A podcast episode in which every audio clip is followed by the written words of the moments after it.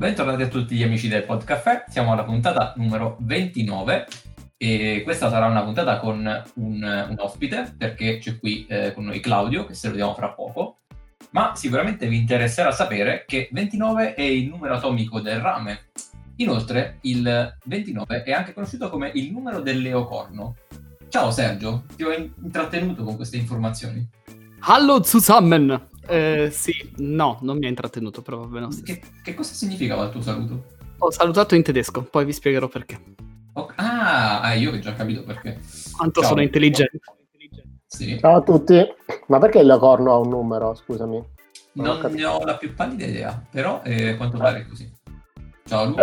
Perfetto. Ciao a tutti. Bene.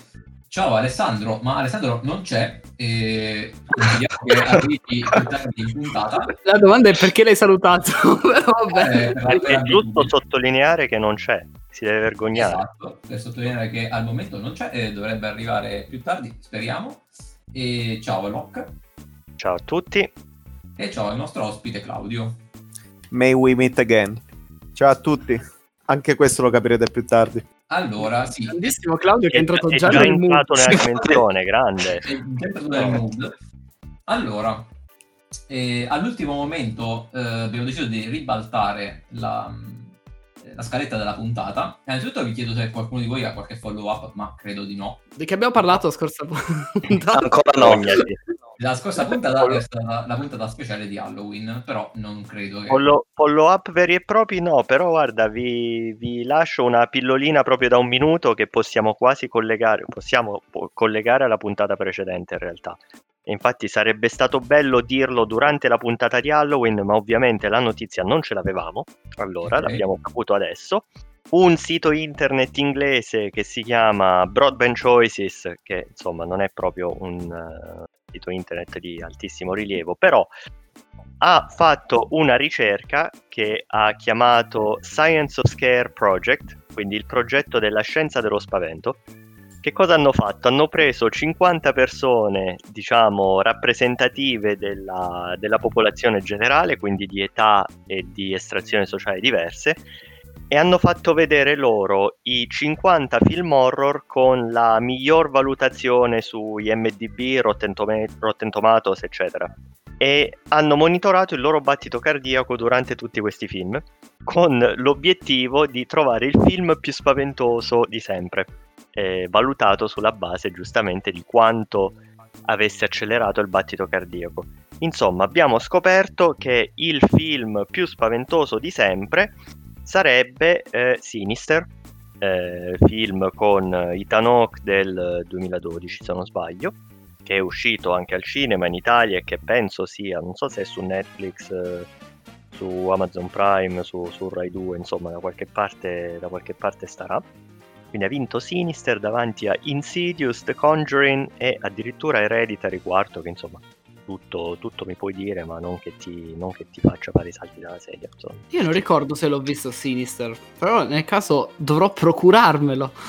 In realtà credo che tu l'abbia visto. L'abbiamo visto insieme Sergio. A noi, procurandotelo. Esatto.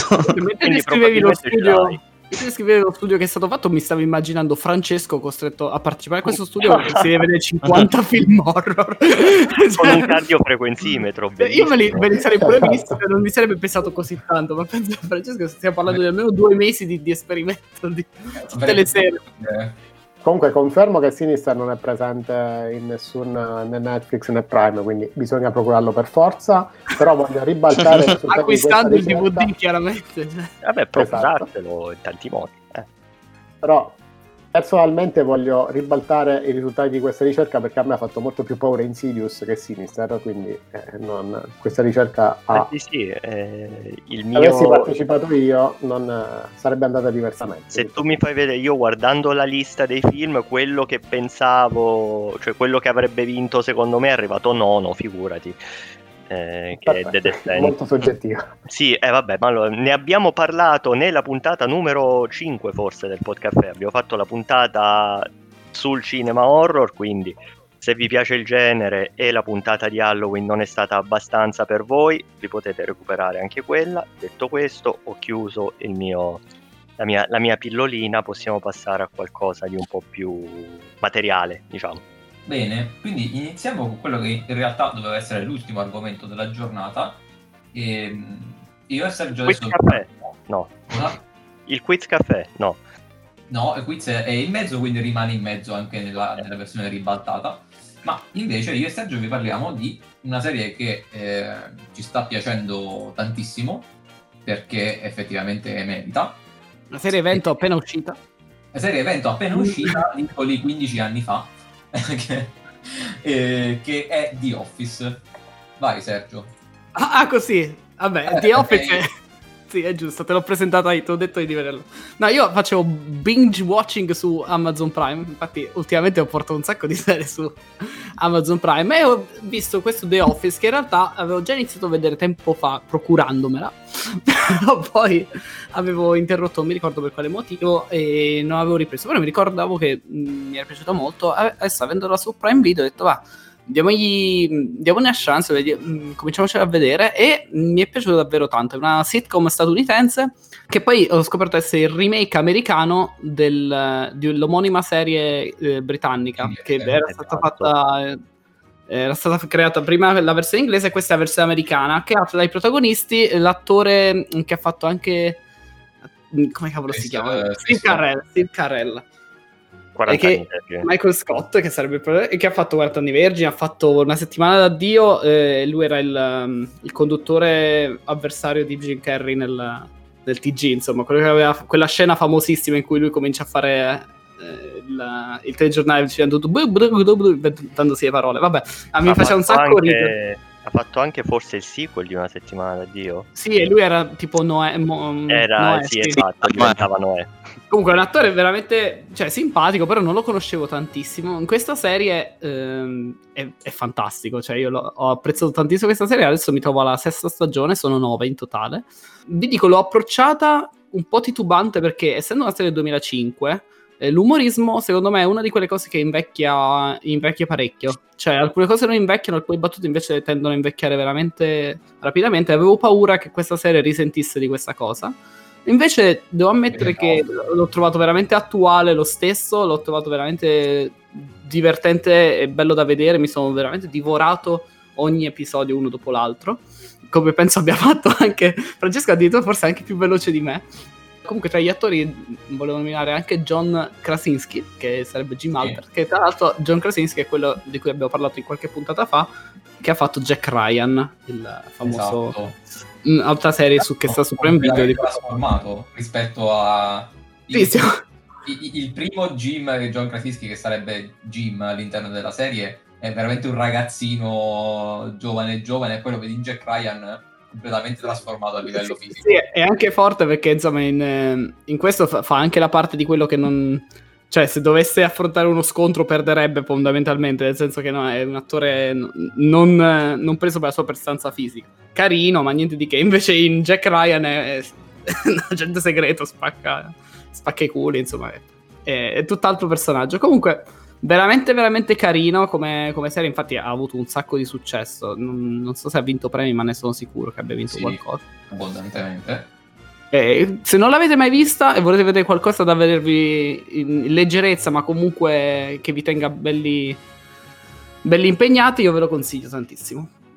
Io aggiungerei, sì, come diceva Sergio, io ho fatto all'inizio anche peggio di lui, nel senso che era una di quelle serie che tante volte avevo detto adesso l'inizio, poi non avevo mai avuto occasione. Poi qualche settimana fa, dovendo fare un trasloco, ho passato praticamente 48 ore della mia vita a fare scatoloni, e nel frattempo ho tenuto in TV le puntate che andavano, e nell'arco di 2 giorni ho visto 2 serie e mezzo. Ho fatto una chiusa incredibile e le puntate andavano una dopo l'altra. Si può tranquillamente seguire, nel senso che non è una serie di quelle, non è Lost, in cui se non stai con l'occhio incollato allo schermo cercando di capire ogni dettaglio non te lo godi, anzi è molto leggera. Mi sento di aggiungere anche che, vabbè, a parte, non so se l'hai detto, però la caratteristica fondamentale di questa è che è una sitcom, però a differenza delle classiche sitcom tipo Friends, tipo How I Met Your Mother, che hanno tipo Big Bang Theory, che hanno le risate sotto, questa invece non ha le risate ed è fatta con il falso documentario, quindi i personaggi parlano con la videocamera, cioè molto spesso si girano e parlano alla camera, guardano in camera, e in tutte le puntate i personaggi sono consapevoli del fatto che ci sono le telecamere che li riprendono in quello che stanno facendo, ed è, sì, è molto, vero. Molto bello. Infatti questo stratagemma, insomma, di ripresa, di narrazione è veramente, veramente simpatico. Si ritrova, trovano un sacco di trovate per questa cosa delle telecamere, anche se le telecamere non si capisce sempre bene dove siano, che ruolo abbiano, però sono gestite molto bene, veramente mi è piaciuto un sacco. Sì. Le risate si fanno tantissimo comunque,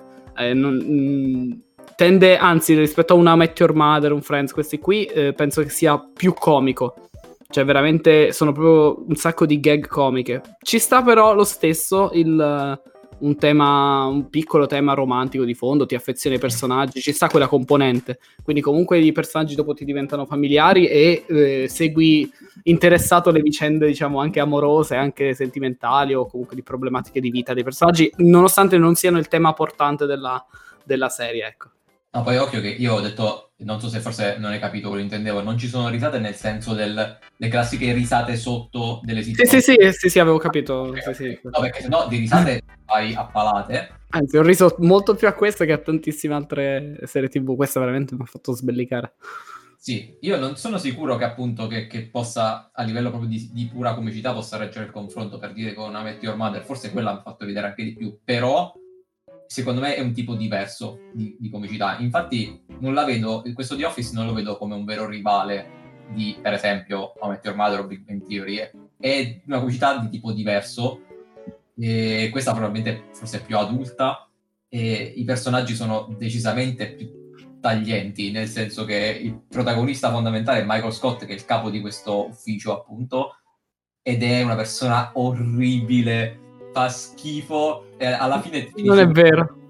Sì, finisci per affezionarti, perché è una di quelle persone che è una persona orrenda, eppure non lo fa con cattiveria, però orrendo senza volerlo, esatto, non è cattivo, è misogino, tratta male le donne, tratta male i sottoposti, è arrivista, è qualunquista, però cioè, più che orrendo secondo me lo fa per ignoranza totale, però lo fa per ignoranza, alla fine finisce per... Esatto, però è veramente pazzesco, insomma, e porta all'estremo tutti gli stereotipi dell'ufficio, fondamentalmente, tutte le situazioni che si possono creare in ufficio, di convivenza, insomma, che è comunque un luogo in cui si possono creare delle gag, e loro le portano questi stereotipi a 1000, veramente, non so, fa ridere tantissimo. E non si può non fare un commento su Dwight, diciamo uno dei 4 principali personaggi, perché Dwight rappresenta il nerd prima che fosse reso mainstream da Big Bang Theory di turno.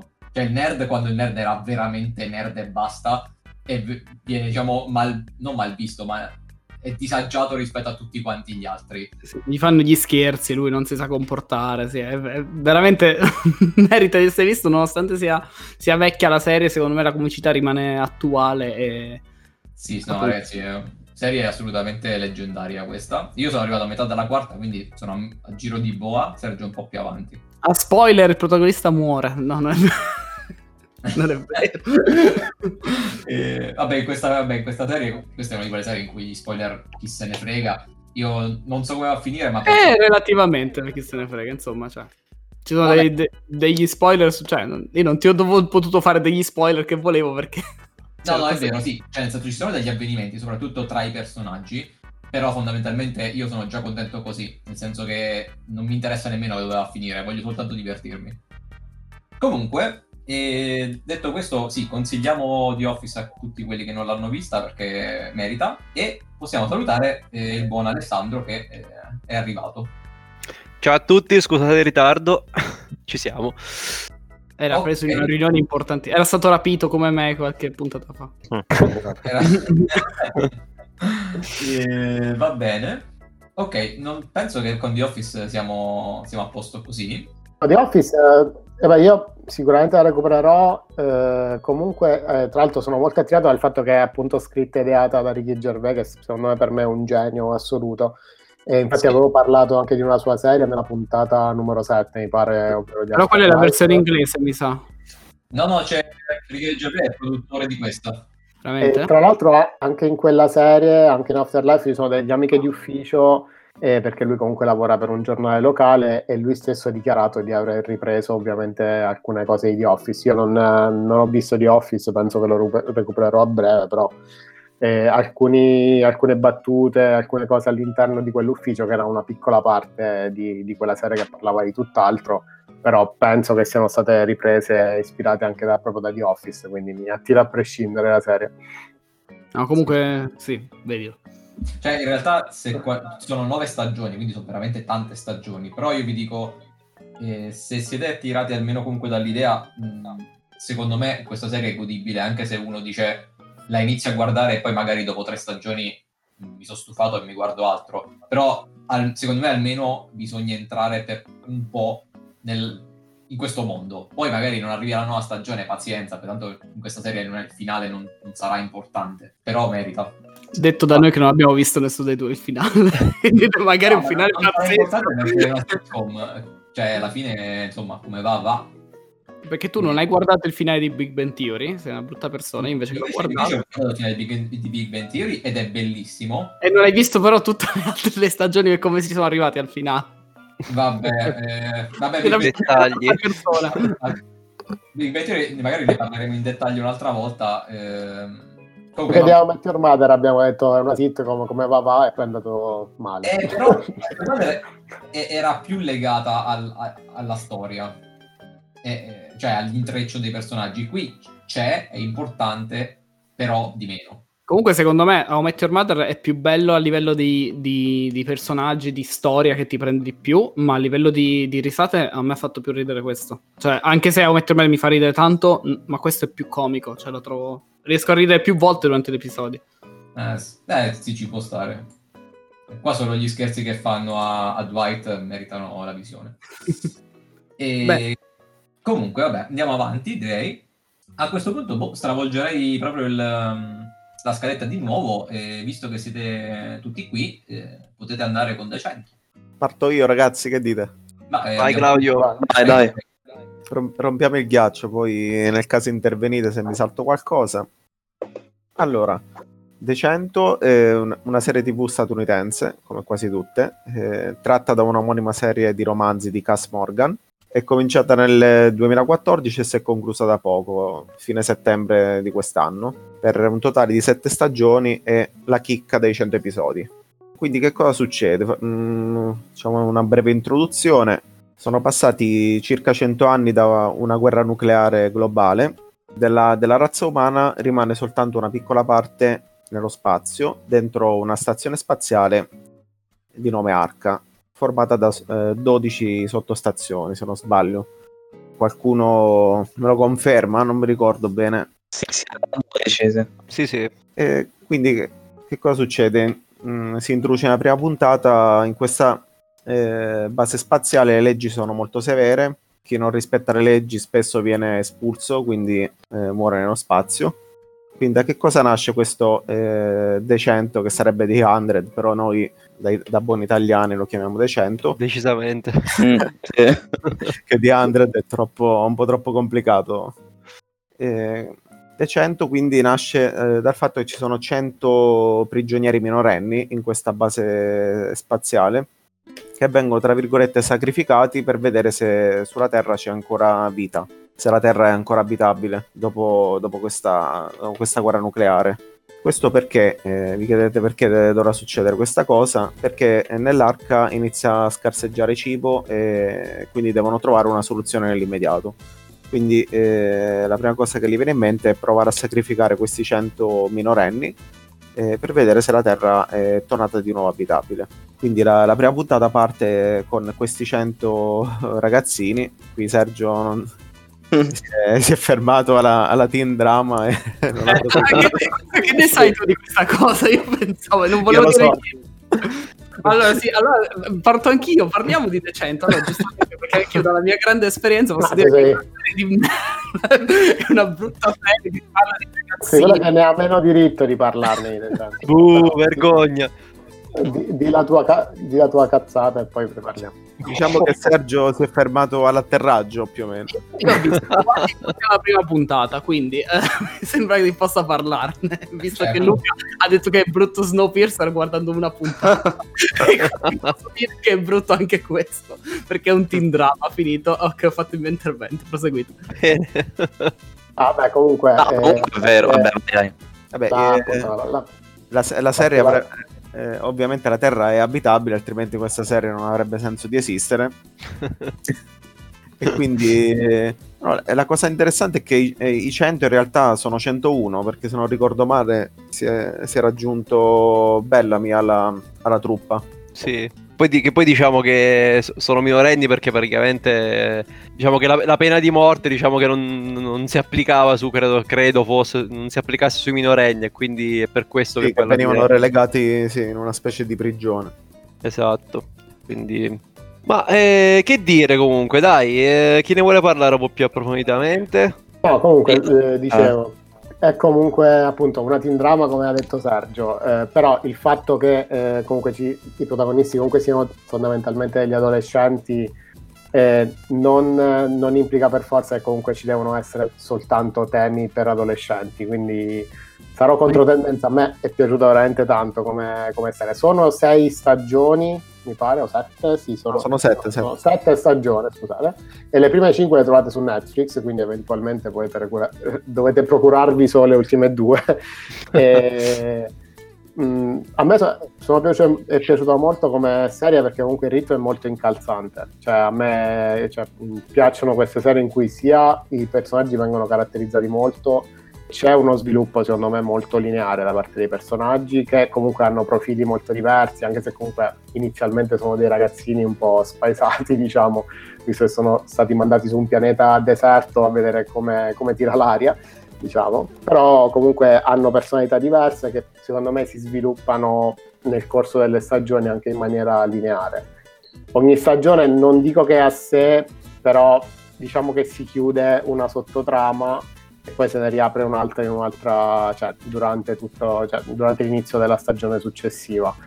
Però io lo consiglio in generale. Verso la fine poi ne parleremo un po' più approfonditamente. L'ultima stagione ha un po' floppato a parere mio, ma penso a parere un po' di tutti, però nel complesso io ne ho un buonissimo ricordo, quindi lo consiglio assolutamente, soprattutto appunto per chi ama anche serie TV con un buon ritmo e con una trama anche abbastanza intricata, anche abbastanza particolare. Ma io comunque devo dare un po' ragione a Sergio sulla prima, cioè vabbè, lui ha visto solo un episodio, però effettivamente la prima stagione è un po' teen drama, cioè un po' troppo teen drama, perché non succede molto, ci sono questi ragazzi che diciamo, ci sono varie storie d'amore, tutti questi intrecci. Poi invece già dalla seconda la trama si fa molto più interessante, diventa anche più dark la serie TV. Secondo me se Sergio avesse visto il primo episodio della seconda stagione, che si chiama The 48, magari forse aveva un po' più Mi avete appena spoilerato che muoiono 52 persone. Mi piace.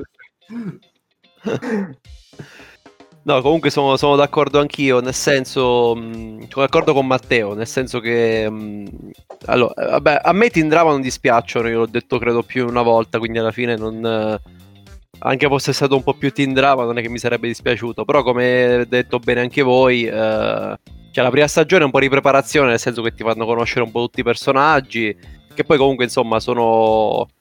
cioè la maggior parte sono ragazzi che vanno lì su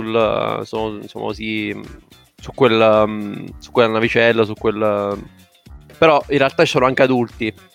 Vabbè, parliamo magari un po' dei personaggi principali, perché a questo punto diamo pure un po' di...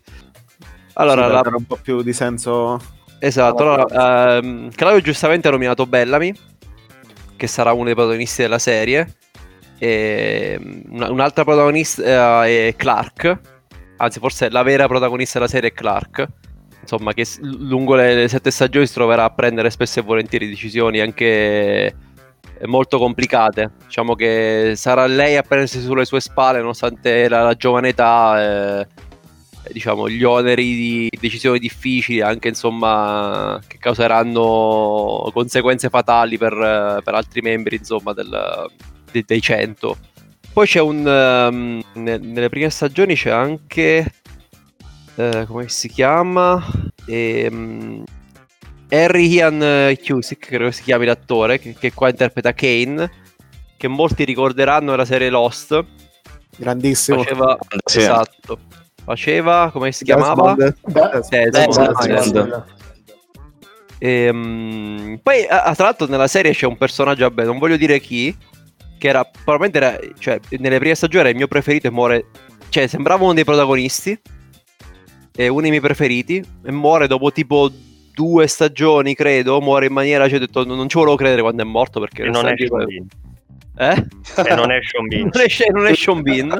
È uno dei ragazzi, diciamo, che apparentemente è uno dei protagonisti, però muore tipo dopo 2 stagioni in maniera totalmente inaspettata. Comunque, come dicevo, vabbè, questo sicuramente c'è un dato teen drama, però la serie comunque, vabbè, ovviamente è fantascientifica di fatto, quindi diciamo che nella fantascienza un po' puoi sconfinare in...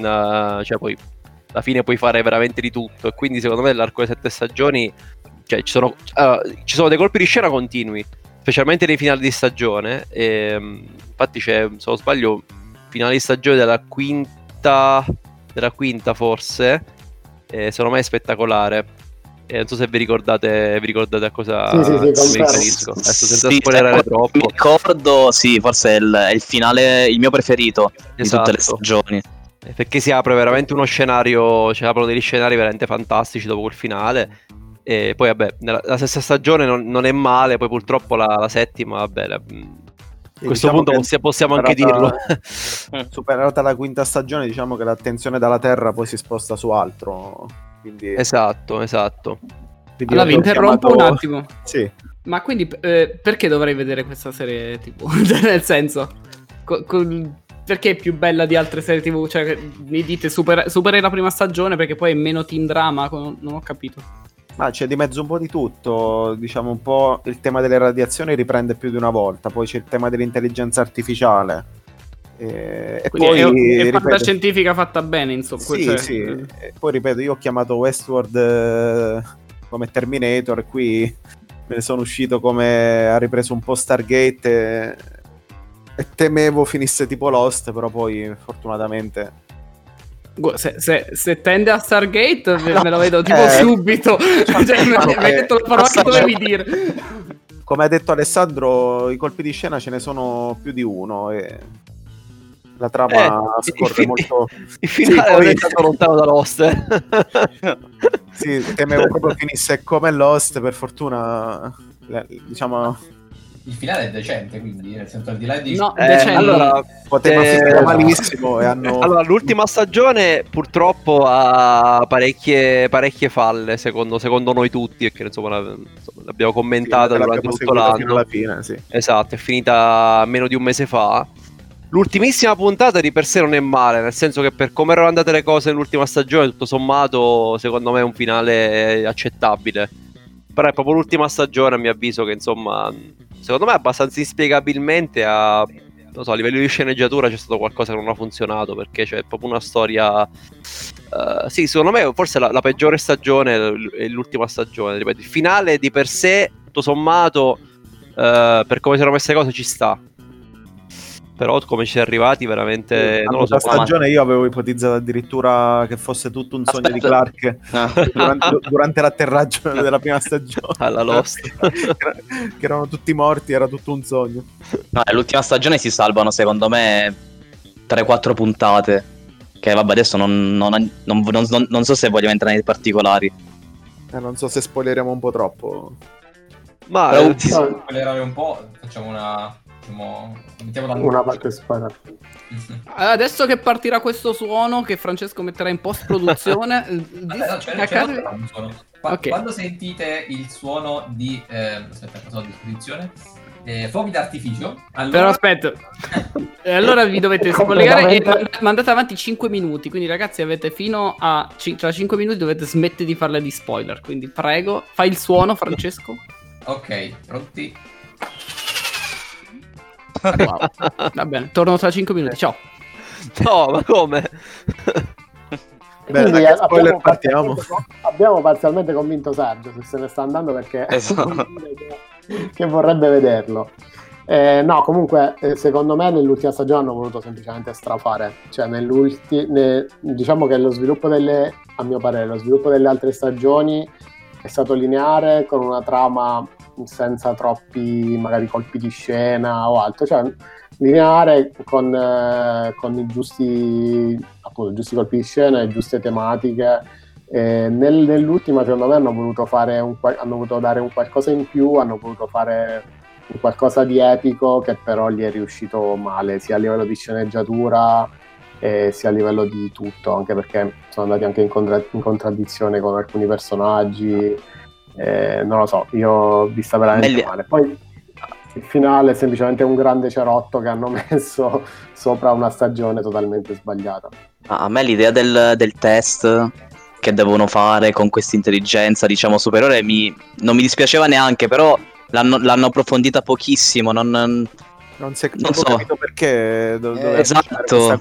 Ma prima si è arrivati fino all'ultima puntata che non sapeva. Allora, si parlava di questa grande guerra che poi qualcuno ha ipotizzato potesse essere un test, ma fino all'ultima puntata appunto non vi era certezza di cosa fosse esattamente questa cosa.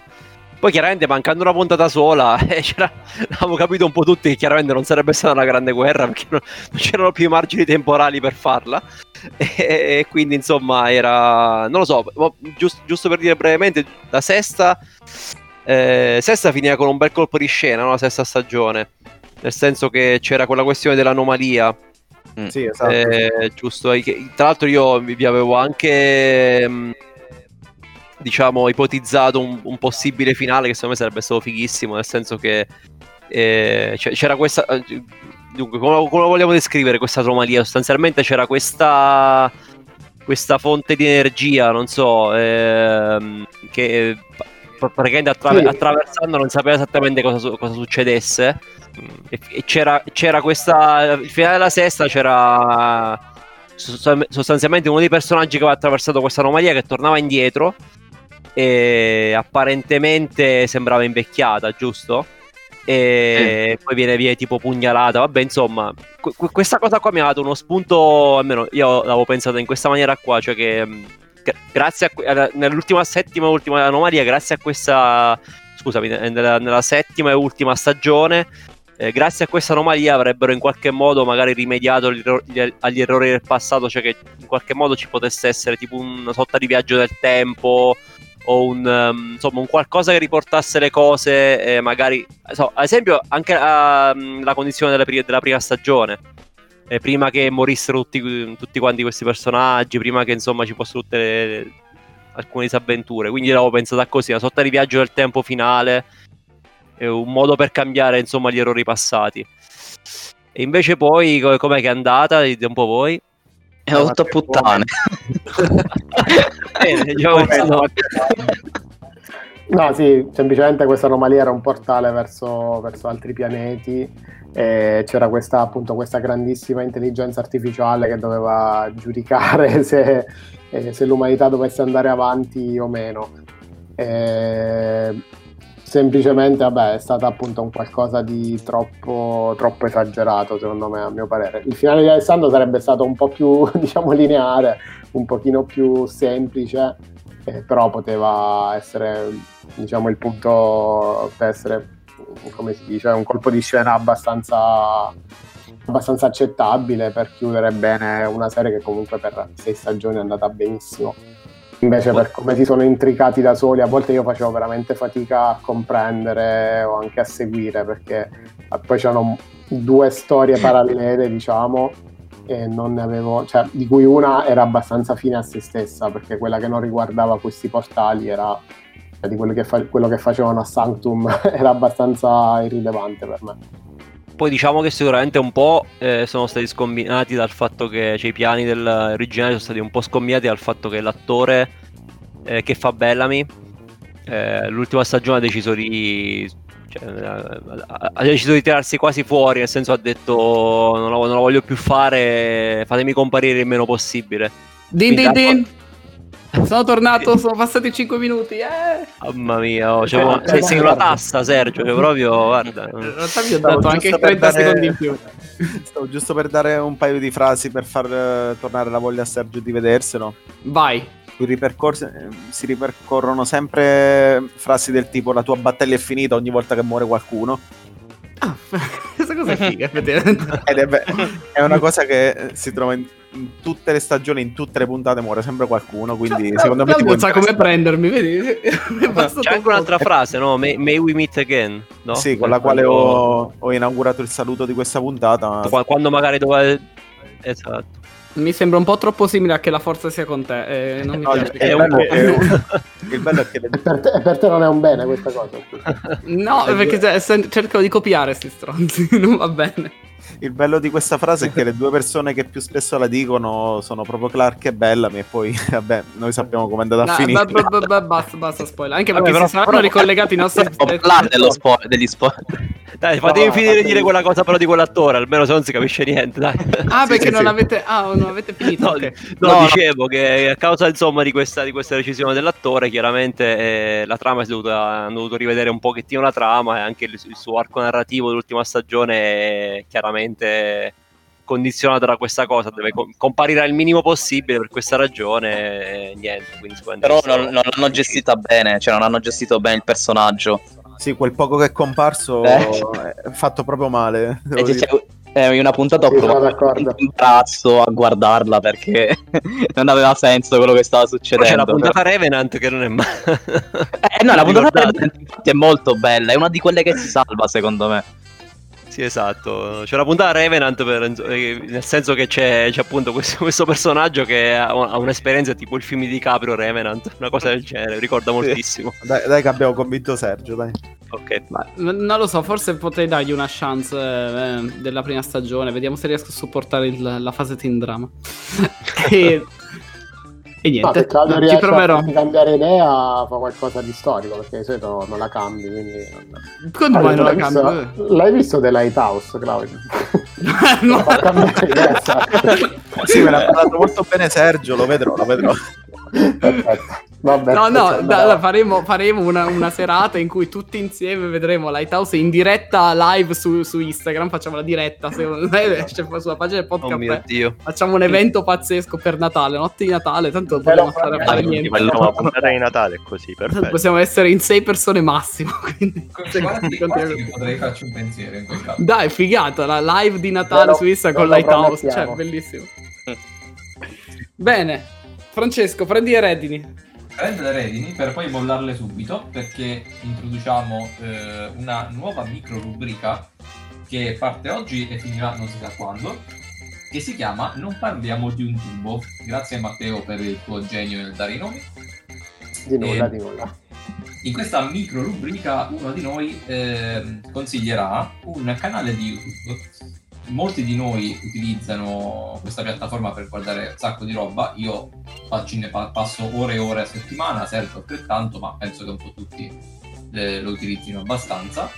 Quindi abbiamo deciso che consiglieremo, ma con consigli flash, più o meno un canale a settimana, e questo giro inizia Sergio. Niente, sì, effettivamente come diceva Francesco, io veramente YouTube lo uso tantissimo, non tanto quando sto a casa, più che altro o mentre ho tempo libero per giocare o vedere una serie TV, ma mentre sto magari guidando, che mi fa compagnia per ascoltare qualcosa, mentre sto cucinando, mi porto il telefono dietro, mentre sto al bagno, tutti i momenti prima di andare a dormire. Però se vai a fare il conto, alla fine sono più le ore che passo su YouTube che quelle che uso in cui utilizzo altri media. E oggi vi parlo al volo di Kurzgesagt, che in inglese in a nutshell è un canale tedesco. È un piatto tipico. No, in realtà Kurzgesagt significa in poche parole, e praticamente è un canale di divulgazione scientifica, però fatto tutto quanto a disegni, quindi trattano di vari temi, dallo spazio, fanno un sacco di video sullo spazio, tecnologia, biologia, filosofia, società e fisica fondamentalmente, però la maggior parte ho visto non so quanti video sui buchi neri fatti da loro, sono bellissimi, ma anche fanno anche temi diversi sulla società, su come si evolve ad esempio la l'ingresso dell'automatizzazione, come si evolverà la civiltà, oppure sulla biologia, le ricerche sul patrimonio genetico, tutte cose interessanti, però raccontate in maniera semplice, ma con ogni video ci mettono un mese a farlo, perché ci mettono dietro un sacco di studi e si documentano tantissimo. Questa è la caratteristica più importante di questo canale, che sono assolutamente scientifici. C'è addirittura un video loro che parla proprio del fatto di come loro creano i loro video e quanto ricercano, quanti pareri trovano, quanti studi anche discordanti citano, proprio per avere l'opinione più aderente con la comunità scientifica. E tutto questo però con dei disegni, praticamente tutto, anche a livello artistico loro hanno un sacco di designer all'interno, e per un bel periodo hanno avuto, tra l'altro, come forma di finanziamento Patreon. Praticamente loro hanno degli uccelli all'interno dei video, e quando spiegano le varie cose spesso questi uccelli muoiono, li fanno morire, e tipo spiegano esplosioni atomiche e fanno vedere come muore l'uccello, oppure spiegano la gravità e si schiacciano un uccello. E questi uccelli in realtà si possono comprare, sono i finanziatori del Patreon. Tu puoi comparire nel video col tuo uccello che decidi tu come sia e loro te lo fanno morire in un video. In questo modo si finanziano il canale. No, dovevo dire bird, che dovevo dire sono proprio uccelli, nel senso uccelli volatili. L'idea è geniale, se voi pensate solo ad altre cose non è colpa mia. Detto questo, adesso fanno anche calendari particolari. Comunque vi invito a vederlo sicuramente per la grafica, perché ha dei colori pazzeschi ed è molto chiaro, e imparate un sacco di cose, che vanno anche su argomenti abbastanza complessi, cercando di spiegarli il più semplicemente possibile, anche se alcuni video ho trovato qualche difficoltà pure io a capirli completamente. Ci sono dei video sulla materia strana, dei video sulla fisica quantistica, non è proprio tutto semplicissimo, però l'unica cosa sono in inglese, quindi dovete capire l'inglese. Mi sa che ci sono i sottotitoli di YouTube, quindi anche in italiano, però tutti i video sono in inglese, quindi se non masticate almeno un po' di inglese, anche se chi li regista è tedesco, quindi parla un inglese proprio scolastico che si capisce chiarissimo, non è uno slang americano, è proprio parla lentamente, quindi è facile da comprendere, però appunto c'è questa cosa. Entro gamba tesa dicendo semplicemente che sì, l'inglese che utilizzano è assolutamente comprensibile, e confermo che ci sono i sottotitoli in italiano per tutti quanti i video. I colori sono bellissimi, e c'è un video che parla di cosa accadrebbe se tutte le bombe atomiche del mondo scoppiassero nello stesso momento. Sì, è vero, bellissimo. Se non l'avete già visto, andate a guardarlo. Consigliato. Finito il momento del tubo. Ok. Siamo arrivati in fondo alla puntata e manca a questo punto il momento più atteso, quello che è una formalità.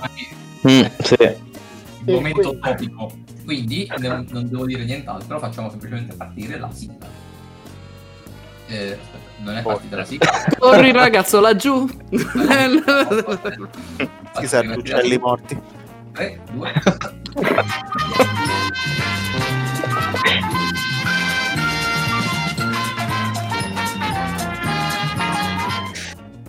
Ecco, ci tornerei al pizzone. E questa puntata il campionissimo, l'invincibile, l'indistruttibile e l'ineffabile Sergio. 3 vittorie, cioè non è che proprio non è 12 e 3. 3-0. E l'unico vincitore del Podcaffè per ora se la vedrà con Luca. Sono pronto a perdere 3-0. Così no, Luca, non partire così. Il pianto tattico di Luca. Se vinco questa e la prossima, voglio che Lighthouse venga cancellata la puntata intera dal podcast. Come nel podcast. Sto scherzando, vai.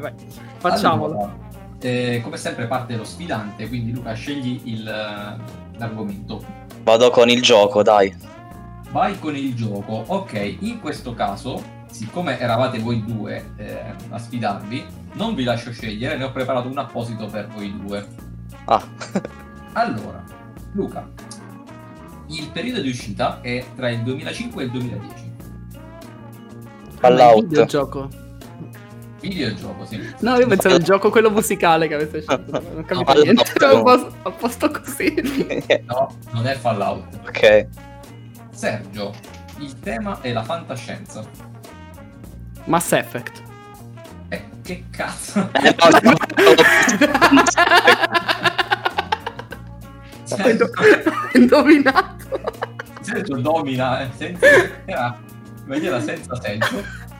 E sì, la risposta è Mass Effect, quindi 1-0 per Sergio. Scusa Luca. No vabbè, ma ci avevo pensato anch'io a Mass Effect, solo che pensavo fosse uscito nel 2011. No, mi sa il 3 non lo so, comunque. Il primo mi sa che era tipo, io intendevo il primo e effettivamente mi sa che era tipo il 2008. Ah ok, niente, speravo fosse più combattuta questa cosa. Luca, prossimo gioco. Attore. Vado con i film, vai. Ok, film, hai 4 scelte. 3. Ok, vi dico subito, vi do un aiuto. Questo film non l'ho scritto io, l'indice è dell'Oc e vi dico già che è tosto. Bene. Allora, il periodo di uscita è tra il 2005 e il 2010. Io non sento bene Luca. Infatti... Vabbè, tanto comunque... Tanto perderà. Sì, sicuramente. Vabbè, puoi sparare una cosa a caso, ma è difficile che sì. Infatti non mi viene neanche in mente un film. Vabbè. Natale in India. Cazzo parola. Se John Locke ha proposto Natale in India, cioè io mi tolgo il cappello. Non ci credo. Ci avevo pensato, ma no. Ne ho uno che non so se è uscito da quegli anni, La guerra dei mondi.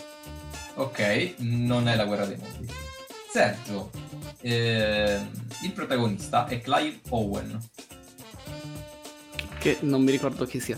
Bene, V per Vendetta. No.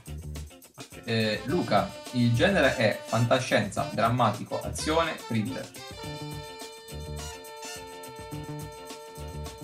Non lo so, non... Basta parola. Sergio, questo film ha vinto degli Oscar, è stato candidato a 3 premi Oscar, miglior sceneggiatura, miglior fotografia e miglior montaggio. Scusa, ho detto malissimo la frase. Questo film non ha vinto degli Oscar, ma è stato candidato a 3 premi Oscar. Però non li ha vinti. Non li ha vinti. Ah, ora è tutto chiaro.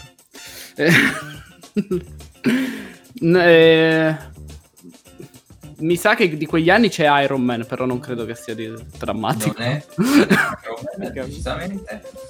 Luca, il regista è Alfonso Cuarón. Mi dice qualcosa Alfonso Cuarón? Ma...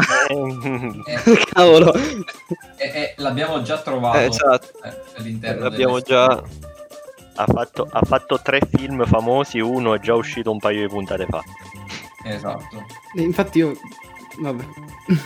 2 ne sono usciti di lui. No, uno. Vabbè, comunque.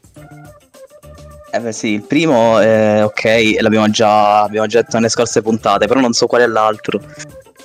Buttati, è morbido. Ok.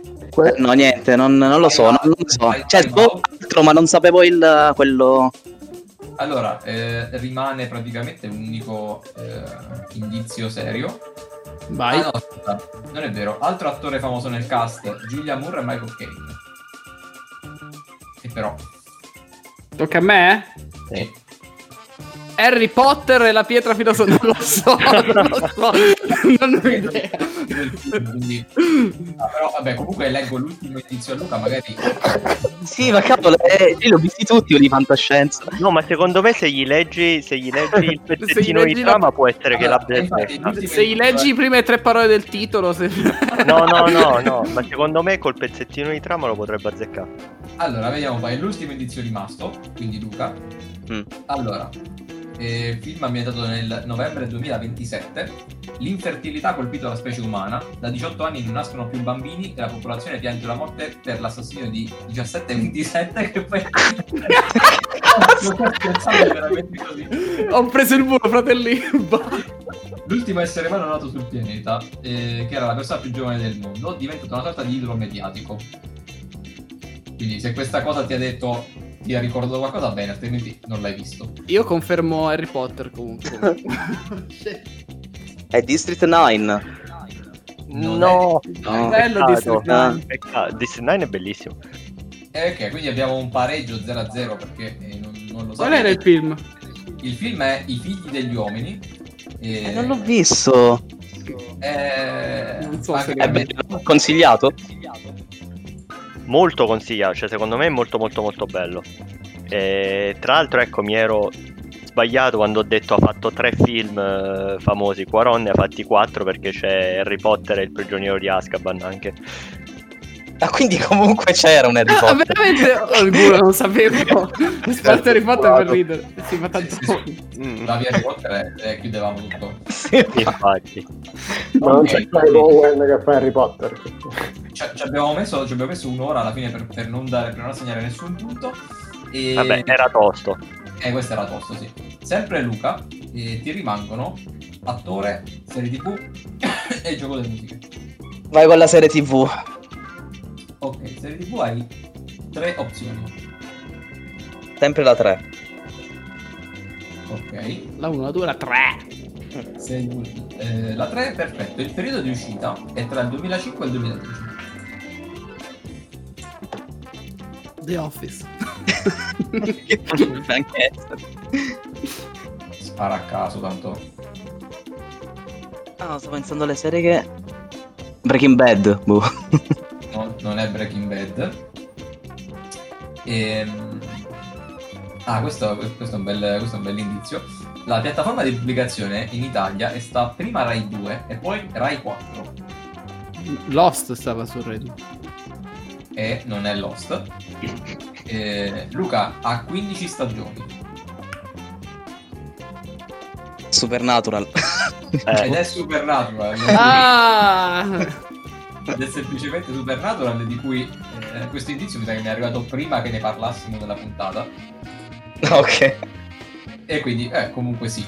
Quindi abbiamo il pareggio di Luca. A questo punto il pubblico decide l'altro gioco. Preferite attore o gioco delle musiche? Ma io direi attore, così il gioco delle musiche è decisivo. Ok. Dai, attore. Siamo uno giusto. Attore 1, 2, 3, 4. Vabbè. Ma se... Dico 2. Allora, si parla di un attore tra i 60 e i 65 anni. Ma tocca a me sempre? Vabbè, no, tocca a Sergio, hai indovinato... Okay. Indovinato. Vabbè, inizia tu, tanto cambia. Inizia Luca, abbiamo detto? Sì. Ok. Non lo so, boh. No. Poi si ritira. Sergio, nazionalità austriaca con passaporto è austriaco con nazionalità anche tedesca. Di Caprio non aveva Di Caprio. Non è Di Caprio. Ho detto una cazzata. Aspetta, ma le tra 60 e 65 ho capito male. Tra 60 e 65. A 65, ok. Il più giovane Di Caprio mi sa. Perché non ci ho pensato. Ok. Allora, ha lavorato insieme a Leonardo Di Caprio. Cazzo. Dai, lui è facile. Di Caprio 2 film ha fatto. Sì. E soprattutto non ci abbiamo fatto una monografica su Di Caprio, uno di quegli attori irrilevanti. Silenzio di Luca. Non lo so, Brad Pitt. Ma scusa, non l'ho detto già prima? No. Okay. Di Caprio. Ah no, è uscito un'altra volta Brad Pitt, c'hai ragione. È uscito un'altra volta, comunque no. Però giusto per confondervi ancora di più, vi dico un film serie in cui ha lavorato, Bastardi senza gloria. Ha lavorato in Bastardi senza gloria? Sì. Cioè il film con cui ha lavorato con Di Caprio? Cazzo. No, sono non c'è Di Caprio. Mistero. Sono due cose separate. Ha lavorato con Di Caprio in qualcosa. E poi lui è in Bastardi senza gloria. No, è solo Brad Pitt, mi ripeto adesso. Passo, vado avanti. Dai, un'altra domanda. Ragazzi, adesso è facile, eh. Ormai Vabbè, Luca ha vinto 2 Oscar, 2 Golden Globe e un Leone d'Oro. Un Oscar l'ha vinto proprio per Bastardi senza gloria. Forse ho capito, ma cioè Dio, però non so qual è il comunque nome. Io so, ho capito chi è, perché è l'unico che parla tedesco in quel cazzo di film, però non mi ricordo come si chiama. Ma io quindi mi arrendo perché non so il nome dell'attore. No, non lo so proprio come si chiama. Vabbè, comunque no, niente. Vi posso dire che ho lavorato con Jamie Foxx, ma penso che sia inutile, nel senso che ma penso che abbiamo capito la faccia, ce l'abbiamo chiara, è quello che fa quello tedesco, la Gestapo tedesca, insomma. Oh, esatto. Sì. Però non so il nome. Quindi vi arrendete entrambi? Sì, io sì. Sì, non so il nome, okay. Quindi siamo ancora 1-1, questa è la partita più brutta di... Come si chiama? Infatti come si chiama? Christopher Waltz. No, non avrei mai indovinato. No, zero. No, comunque Francesco, cioè, sono usciti soltanto quelli che avevo proposto io. Sì, questa sì. È uscita la partita più brutta della storia del Quiz Caffè. È tutta roba sua uscita. Però escono anche musiche canticchiate da Locke. Sì, adesso lo faccio io. Dai, comunque, se la questione era... Claudio, ti stai divertendo? Sì, credo sto collassato in silenzio. Ok, allora siete 1 pari, avete fatto schifo. Grazie. Con grande affetto. Quindi, veramente, il gioco della musica a questo punto è decisivo. Allora sono spacciato. Quindi, per l'ultima volta, Luca, scegli A, B o C? C. L'ultima scegli. Okay. Hai scelto tutte, quindi hai scelto sempre quelle dell'occhio. Perfetto, allora vado? Vai. Primo spezzone. 3, 2, 1. Armageddon.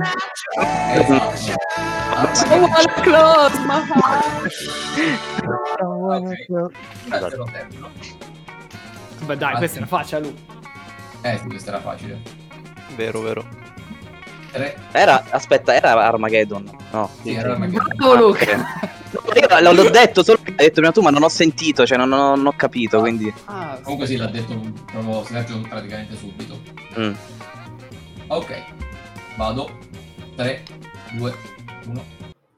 Che sei stato tu ad ucciderlo? No, io sono tuo padre.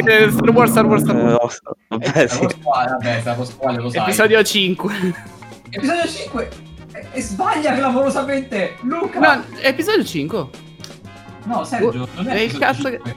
No. Io sono tuo padre, episodio 5. No, ha ragione. L'impero colpisce ancora. L'impero colpisce ancora, sì. Nell'impero colpisce ancora. Attenzione, Cioè, che mi dici che sbaglio l'episodio. No, c'era giusto. Sì, hai ragione tu, ho sbagliato io a scrivere. Bam, correggo la giuria qua su Star Wars. Sì, certo, un uomo gatto. Infatti, lo stavo per dire io. Sì. Anche se bisogna dire che qui Sergio ha spulato, perché ha scelto Luca quale dei 3 quiz fare, e in questo lo vedo abbastanza avvantaggiato, Sergio. Comunque, non è ancora finita. Grazie, Luca. 3, 2, 1. Il mio padrone mi ha fatto questo collare. È un padrone buono e in gamba, e mi ha fatto questo collare perché io posso parlare. Scusate, sì, vabbè. Beato Sergio, io l'ho visto l'altro ieri, Up. Sabato sera. Che culo. Io in questo gioco sono proprio cesso, quindi. No, però questo ho avuto fortuna perché l'ho visto l'altro ieri. Vabbè, finiamo gli ultimi 2 visto che ci siamo. 3, 2, 1. Pirati dei Caraibi. Mamma mia, Sergio, una macchina. Bene, e anche l'ultima. 3, 2, 1. Stanno arrivando, non avremmo dovuto rubare questo film. È più emozionante di quella volta che avevo dimenticato come ci sono. I Griffin. Sì, sono i Griffin. Io personalmente di quella volta che mi sono dimenticato come ci si siede. Bellissimo. E niente, Sergio domina 5-0 in questo gioco, vince nel complesso 2-1 e va sul 4-0, striscia aperta di 4 vittorie. Io non so più come commentare. Chi fermerà Sergio? E poi tocca a Francesco. Dovete mandare domande per Francesco. Ma chi ne fa le domande? Ma è così. No, sì, infatti poi vi spiego comunque sì, se devo giocare io qualcuno di voi dovrà organizzare le domande e niente, quindi Sergio vince ancora. Peccato, Luca comunque ha avuto la sua chance di vincere perché... Quindi signori, vi invito a riascoltarvi la puntata su Lighthouse finché potete, perché se dovesse vincere forse verrà eliminato dal web per sempre. Non vi preoccupate che la prossima puntata la prendo io. Quindi le domande devo mandare Francesco, occhio su WhatsApp durante il quiz. Ecco, grazie. Pur di difendere Lighthouse. Okay. Detto questo, chiudiamo che siamo arrivati giusto con i tempi. Quindi, innanzitutto salutiamo il nostro ospite Claudio. May we meet again. No, forse adesso era più adatto. La mia battaglia è finita, va bene. E per il resto niente, come al solito ci sentiamo su Instagram, dove abbiamo la pagina con le copertine, facciamo i quiz, le domande nelle storie eccetera eccetera, sul podcaffè.it, su tutte le altre piattaforme di podcast. E basta. Un saluto a tutta la redazione. Ciao a tutti. Ciao. Dalla redazione. Ciao. E ci sentiamo la prossima settimana.